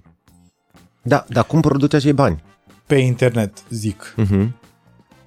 Uh, la TV mai mult. Adică la TV e, pare și mai clară chestia asta. De exemplu, când uh, tu ai fost la uh, Vocea României, cel mai probabil a fost pusă la un moment dat în discuție suma pe care mergi tu la Vocea României.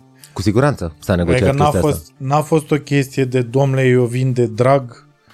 Uh, nu, a fost o chestie de domnule, vin și pentru A fost o și de negociere, cu drag, siguranță, da, da. da. dar vin și pentru anumiți bani uh, și ca notorietate, că există și exact cum spui tu, gradele pe care ți le iei în momentul în care iar apar la TV. Păi știi cum e, nu mă plătești pentru ora în care apar la televizor, mă plătești pentru cei 25 de ani pe care i-am petrecut înainte pregătindu-mă ca să fiu bun în ora în care apar la Exact. televizor, știi? Exact. De vorba de altceva, știi, că Vocea României, mă rog, întâmplător e, a, a fost una dintre cele mai uh, curate, să zic așa, din punct de vedere etic, uh, emisiuni care existau pe televiziune. Uh, eu mă refeream la truncherea mesajului pe care l-ai de transmis pentru Am a-l înțeles. face după forma și asemănarea publicului. Am înțeles. Știi?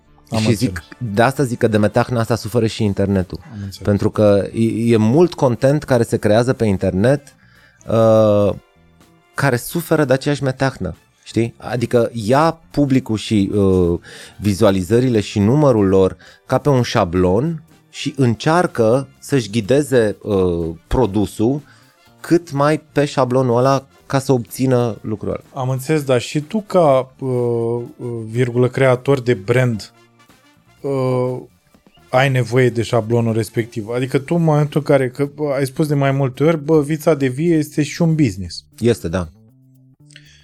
tu ai nevoie ca business-ul ăsta să-ți producă bani. Deci în momentul în care tu ai pus uh, titulatura de business, Da. ai pus această emblemă, asta înseamnă că lucrul, uh, bu- business-ul respectiv trebuie să, să-ți producă bani. Sigur. De asta există. Da. Și de asta există. Deci în momentul ăla pe internet și tu o să faci aceeași chestie. Adică o să cauți uh, în primul rând targetul la care Ok. apelezi în momentul în care livrezi acest produs. Așa. Uh, adică tot ce ține de marketing. Hai să o luăm așa. Da. Doi la mână ca o metodă din asta de înștiințare a publicului tău. Că bă, noi o să avem concert acolo, acolo, acolo. Da. Adică tot e un, e un instrument pentru a obține niște bani. E un instrument. Uh, uite, problema este în momentul în care produsul nu este autentic.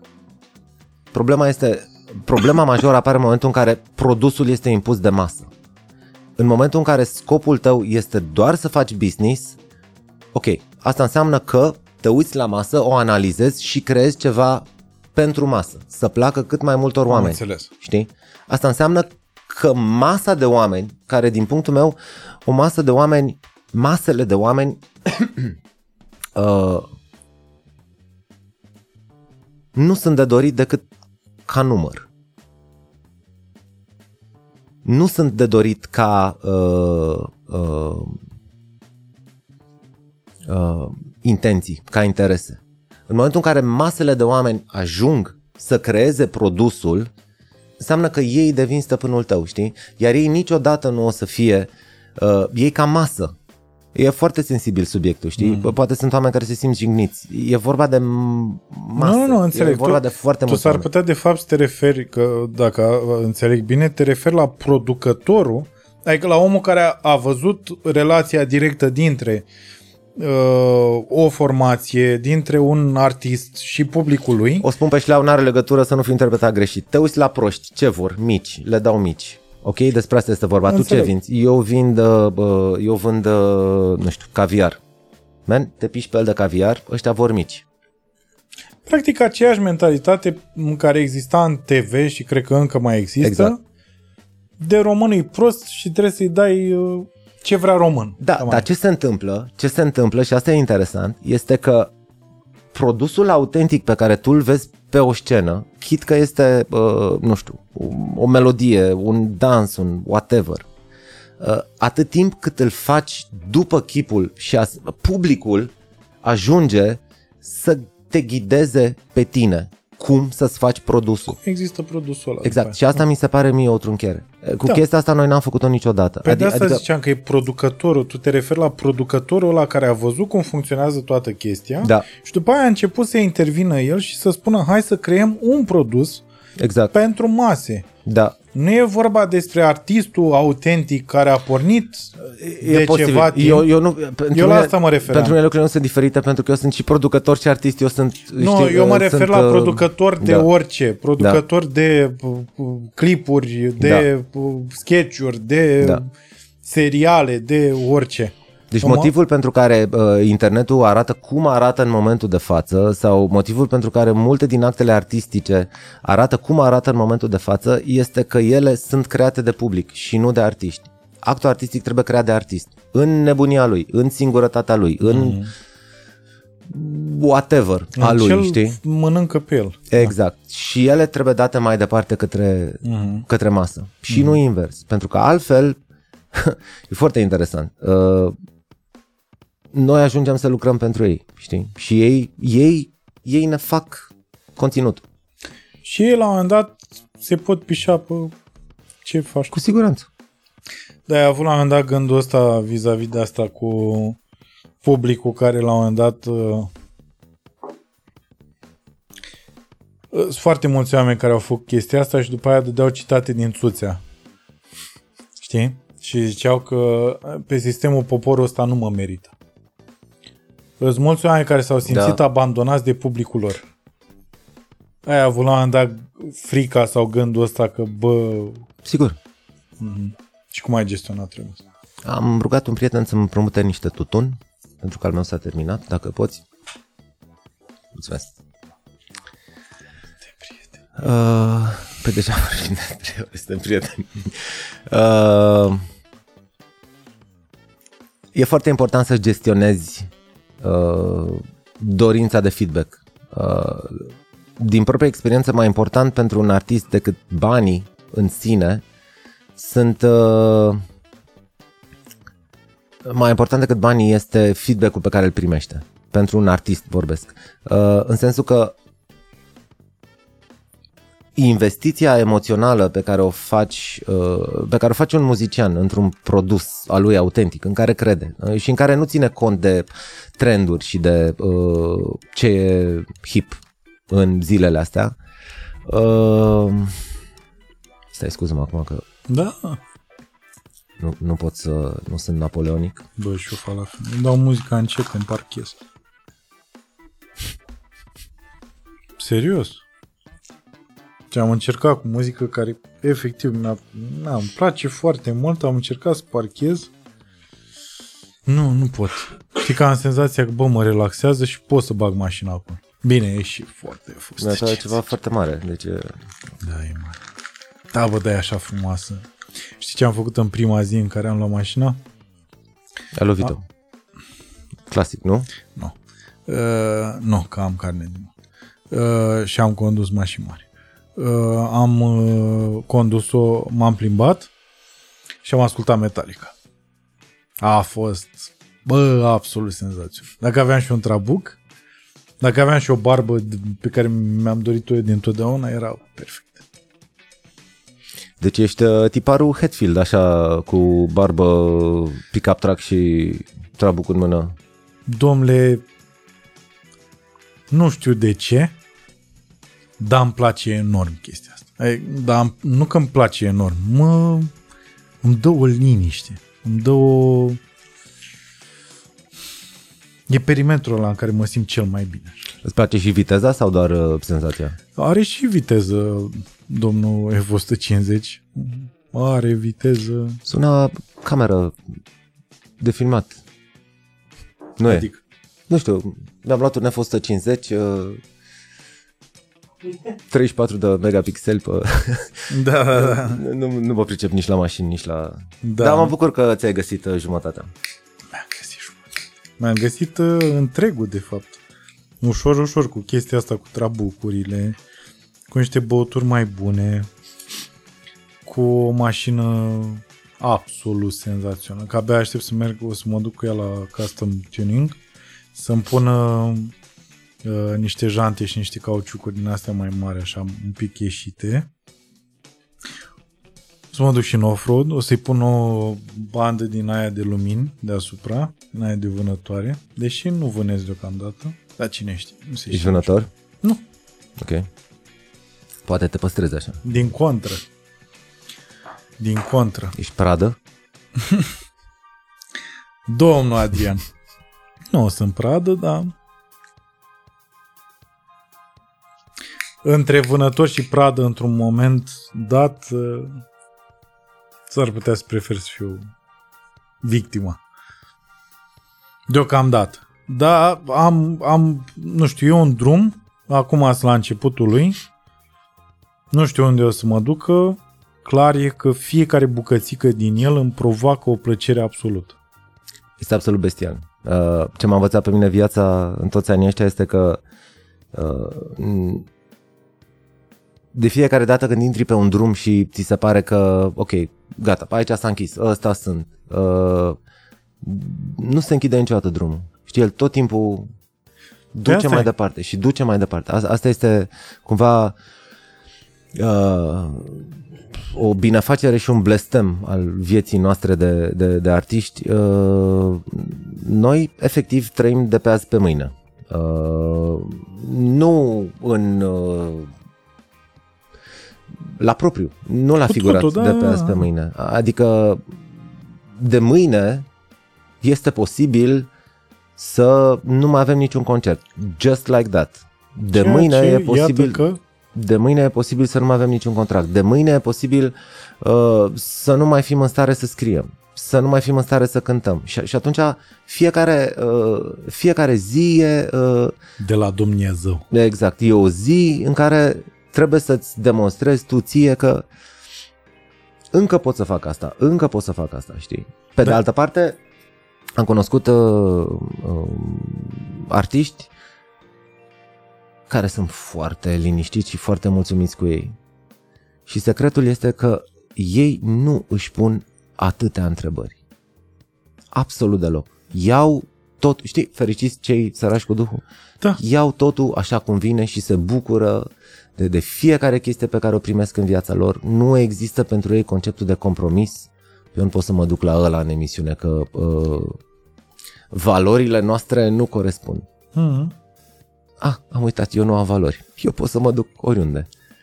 Știi, uh, chestia asta de uh, sărac cu Duhul vine cu multe, multe beneficii la pachet. Da, dar uh, la mine s-a întâmplat o altă chestie cu um, am devenit într-adevăr uh, recunoscător pentru tot și mă bucură tot. Da, mă bucură pentru că îmi dau seama că tot ce am în momentul ăsta, dacă brusc, mâine chiar dispare de, de tot stand-up-ul, uh, podcastul ăsta, mm, alte lucruri pe care le mai făceam, improvizație, uh, nu știu, nu știu ce lucruri mai fac eu, așa, uh, bă, aș fi, eu cred că m-aș descurca. Așa am în minte. Și cred că de aici a pornit tot căcatul ăsta al meu. Deci să-mi dau seama că, domne, dacă dispare tot, Da. E exact ce ziceam mai devreme. Bă, f- m- iau banii ăștia pe care i-am strâns până acum, mi-au o casă undeva cu teren și muncesc acolo terenul și stau dracul liniștit. A început să mă atragă foarte tare treaba asta, dar m- periculos de mult. Periculos în sensul că am Simți că început lucrează împotriva ta? Adică te atrage așa cumva. să... lucrează împotriva mea ăstuia de acum. Da, da. știi? E locul ăla care strigă, îl auzi așa noapte. Mamă, mamă, tu știi cum îl aud? Îl aud ziua. Îl aud oricând vrei tu, îl aud. Și E e, mișto e ciudat plan că, de retragere. Da, e tot uh, pe România, nu? Da, da, da. da. Mhm. Dar n-am nicio legătură, eu, din ce sunt până acum, eu nu am nicio legătură cu locul ăla care mă cheamă. Asta e foarte ciudat. Știi ce e interesant? Că bă, când eram mai mic îmi doream, uh, când îmbătrânesc, uh, când îmbătrânim, să ne retragem eu cu soția mea undeva la munte, la țară, să avem, uh, nu exista pe vremea aia Netflix, dar a- așa cumva îmi imaginam să avem Exact. filme și o plantație de iarbă. Uh-huh. Asta era visul uh, copilăriei. Uh, Pe măsură ce mă apropii inevitabil de vârsta aia, mă rog, mai e mult până atunci, dar whatever. Man, parcă nu mai sună așa bine. Adică trebuie să păstrez tot timpul ceva viu, ceva activ. Sunt, mă scol dimineața ca nebunul la șase jumate și încep să tropăi prin casă. Trebuie să fac lucruri. Sunt, uh, am un boost din asta de energie când mă trezesc, fantastic. Pe măsură ce înaintează ziua, bă, scad. Dar când mă trezesc, sunt rachetă. Din cauza asta, repetițiile pe care le facem cu vița sunt tot timpul puse dimineața. Adică noi lucrăm de la 8 jumate, 8, 8 jumate, 7 jumate când reușim să ne strângem, până pe la 2. Uh, Asta e programul nostru aproape zilnic. Păi și te-ai gândit vreodată că o casă undeva prin Prahova sau nu neapărat, dar aproape de București, adică să faci o oră jumate. Întâmplător e Prahova, da. Na. Ar putea să fie Prahova. M-am gândit la un plan de retragere. Dar să faci puțin până în București, să poți să ajungi să-ți faci treaba aici. Nu, nu pot. Nu pot. să- Am stat în București noi un an și am înnebunit. Uh, nu pot să stau departe de, de centru. Nu suport să stau în trafic. De tumult. Da, cumva Bucureștiul ăsta, uh, bine, probabil și viața pe care o avem, provoacă așa un fel de dependență de, de adrenalină. Uh, bine, din cauza asta, în ultimele șase luni, probabil că am îmbătrânit cât în ultimii 10 ani, ne mai având activitate, nu mai putem să cântăm. Uh, octombrie, noiembrie, decembrie, ianuarie, februarie, martie. Sunt șase luni deja de când am mai cântat. Uh, e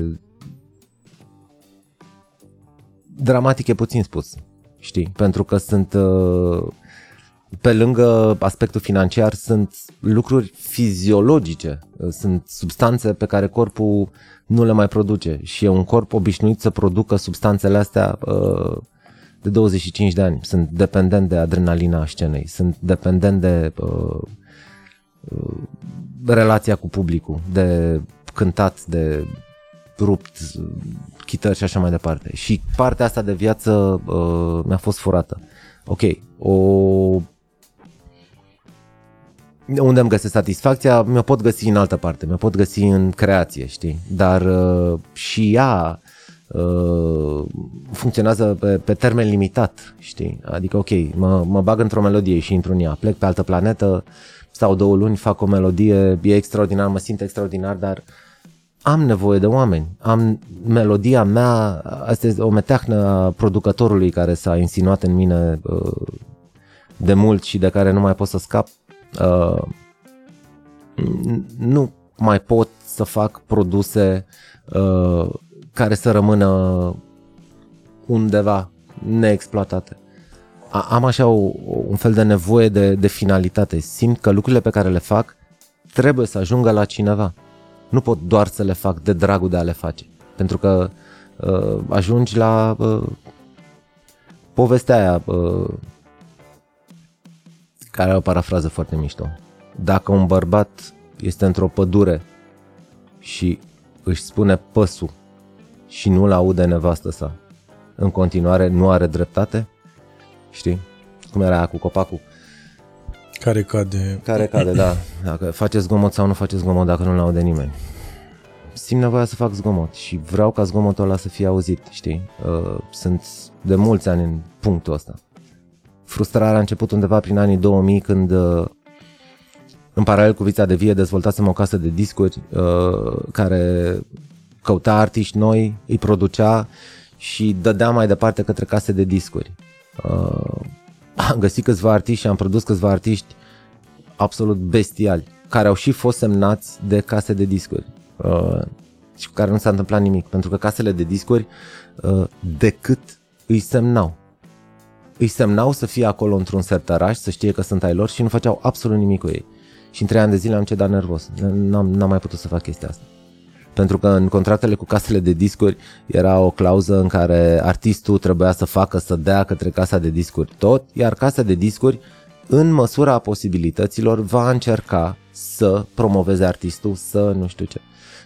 Clauza cu în măsura posibilităților. După 2 ani, man, n-ați făcut nimic. Paragraful 70, Mm. litera A, în măsura posibilităților. Am încercat, n-am reușit. Fuck off. Și uh, îmi lipsește foarte tare viața mea, știi? Uh, sună prost, îmi lipsește plecatul de acasă, dar făcând chestia asta Da, on mă, and așa, on, așa te-ai construit, așa ești construit. Da. Uh, bun. La final, eu am o întrebare. te rog. Uh, Există Dumnezeu?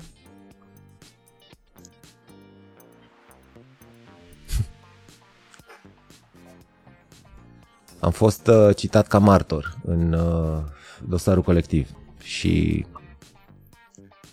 m-am dus la proces. Nu știu dacă ai fost vreodată martor într-un proces. Colectiv e un, e un proces enorm, de mare. Sunt uh, citate toate instituțiile statului, toate primăriile, uh, Ministerul Apărării, deci tot ce există. Uh, a ținut foarte mult. Într-un final uh, a ajuns uh, rândul meu uh, să mă duc la stand uh, ca martor și mă așezam la biroașul ăla. Uh, S-a schimbat judecătorul, cred că de vreo trei ori. Eu am prins un judecător mai tânăr. Era încă forfot în sală, bă, apărarea, bă, acuzarea, așa mai departe. Și din neant mă întreabă uh, judecătorul, domnul despot, uh, credeți în Dumnezeu? Și fiind în, sub emoția momentului, zic că ca să pot să vă răspund la întrebare, ar trebui să cădem de comun acord asupra termenului de Dumnezeu. Că poate pentru tine Dumnezeu, înse- pentru dumneavoastră Dumnezeu înseamnă ceva, pentru mine altceva. Și el continuă și zice, domnul despot, jurați pe Biblie sau... A, procesul începuse. Era uh, prima replică, știi? Pe care o văzusem de o mie de ori în filme, dar niciodată n-am pățit-o pe pielea mea și atunci zic, da, sigur. Uh, să zicem că cred în Dumnezeul Totul. oarecum general acceptat. Sunt, uh, sunt un om foarte spiritual. Uh, mi-e greu să cred că un om care are uh, obiectul meu de activitate uh, nu poate crede în, uh, în uh, așa numitul Dumnezeu. Să zicem că mai degrabă sunt o ființă profund spirituală, uh, mai degrabă uh, spiritual decât, uh, nu știu, dogmatic, Ortodox. să zic așa. Da. Dar nu am uh, sunt atât de multe uh, sau poate pur și simplu mă ajută pe mine să cred în Dumnezeu. Dar uh, pentru mine uh, ca să vezi cum mi-am construit tot sistemul ăsta viabil uh, pentru mine muzica este Dumnezeu. Pentru mine muzica este Dumnezeu și o venerez la fel cum un habotnic îl venerează pe Dumnezeul ortodox, așa venerez eu muzica. Atâta însemnătate are pentru mine și uh, sunt convins că dacă există un Dumnezeu, uh, modul în care El vorbește cu noi uh, este muzica. E, uh, apropo și de praf de stele, uh, e credința asta budistă, dar nu doar budistă, uh, conform căreia, dar nu e, de fapt nu e doar, uh, că suntem uh, efectiv praf de stele și că după aia o să ne întoarcem în univers. Ai și spus asta la un moment dat și o să fim parte din niște stele mici, Da. apropo de contemporaneitate, așa, și că o să ne întâlnim acolo și o să zicem, cum mă, și tu ai fost în aia uh, 8 miliarde aproape care au trăit în perioada, În perioada aia. aia, da, da. Da. Și mi s-a părut foarte frumos că și eu sunt cam pe aceleași gânduri și se, se apropie la modul că mai e foarte puțin și e ziua ta și noi avem pentru tine uh, uh, zicem și la mulți ani de aici de la MCN nu e diplomatico eu voiam să-ți aduc ca să-ți imaginezi. Eu știam că, adică știam, sunt idiot și ignorant și eu aveam senzația că tu ești uh, uh, reprezentant al unei anumite mărci de whisky. Nu. Și voiam să-ți aduc un măcheal în Lumina. Uh, Și de ce sticlă de diplomatică? și e o sticlă de diplomatico pentru că asta e vișinată făcută de ei mei. Doamne ajută. Și uh, Doboș tort. Doboș Mamă. tort care sper să nu avem lumânări, dar sper să semene... Bă, mersi mult de tot. E, am crescut la Arad, uh, micul meu dejun era compus din doboș, uh, arăta puțin mai bine la făcut de bunica, dar mulțumesc oricum pentru cadou. Sunt absolut convins. Uh, doboș cu cârnați, uh, asta se mânca în Arad la micul dejun.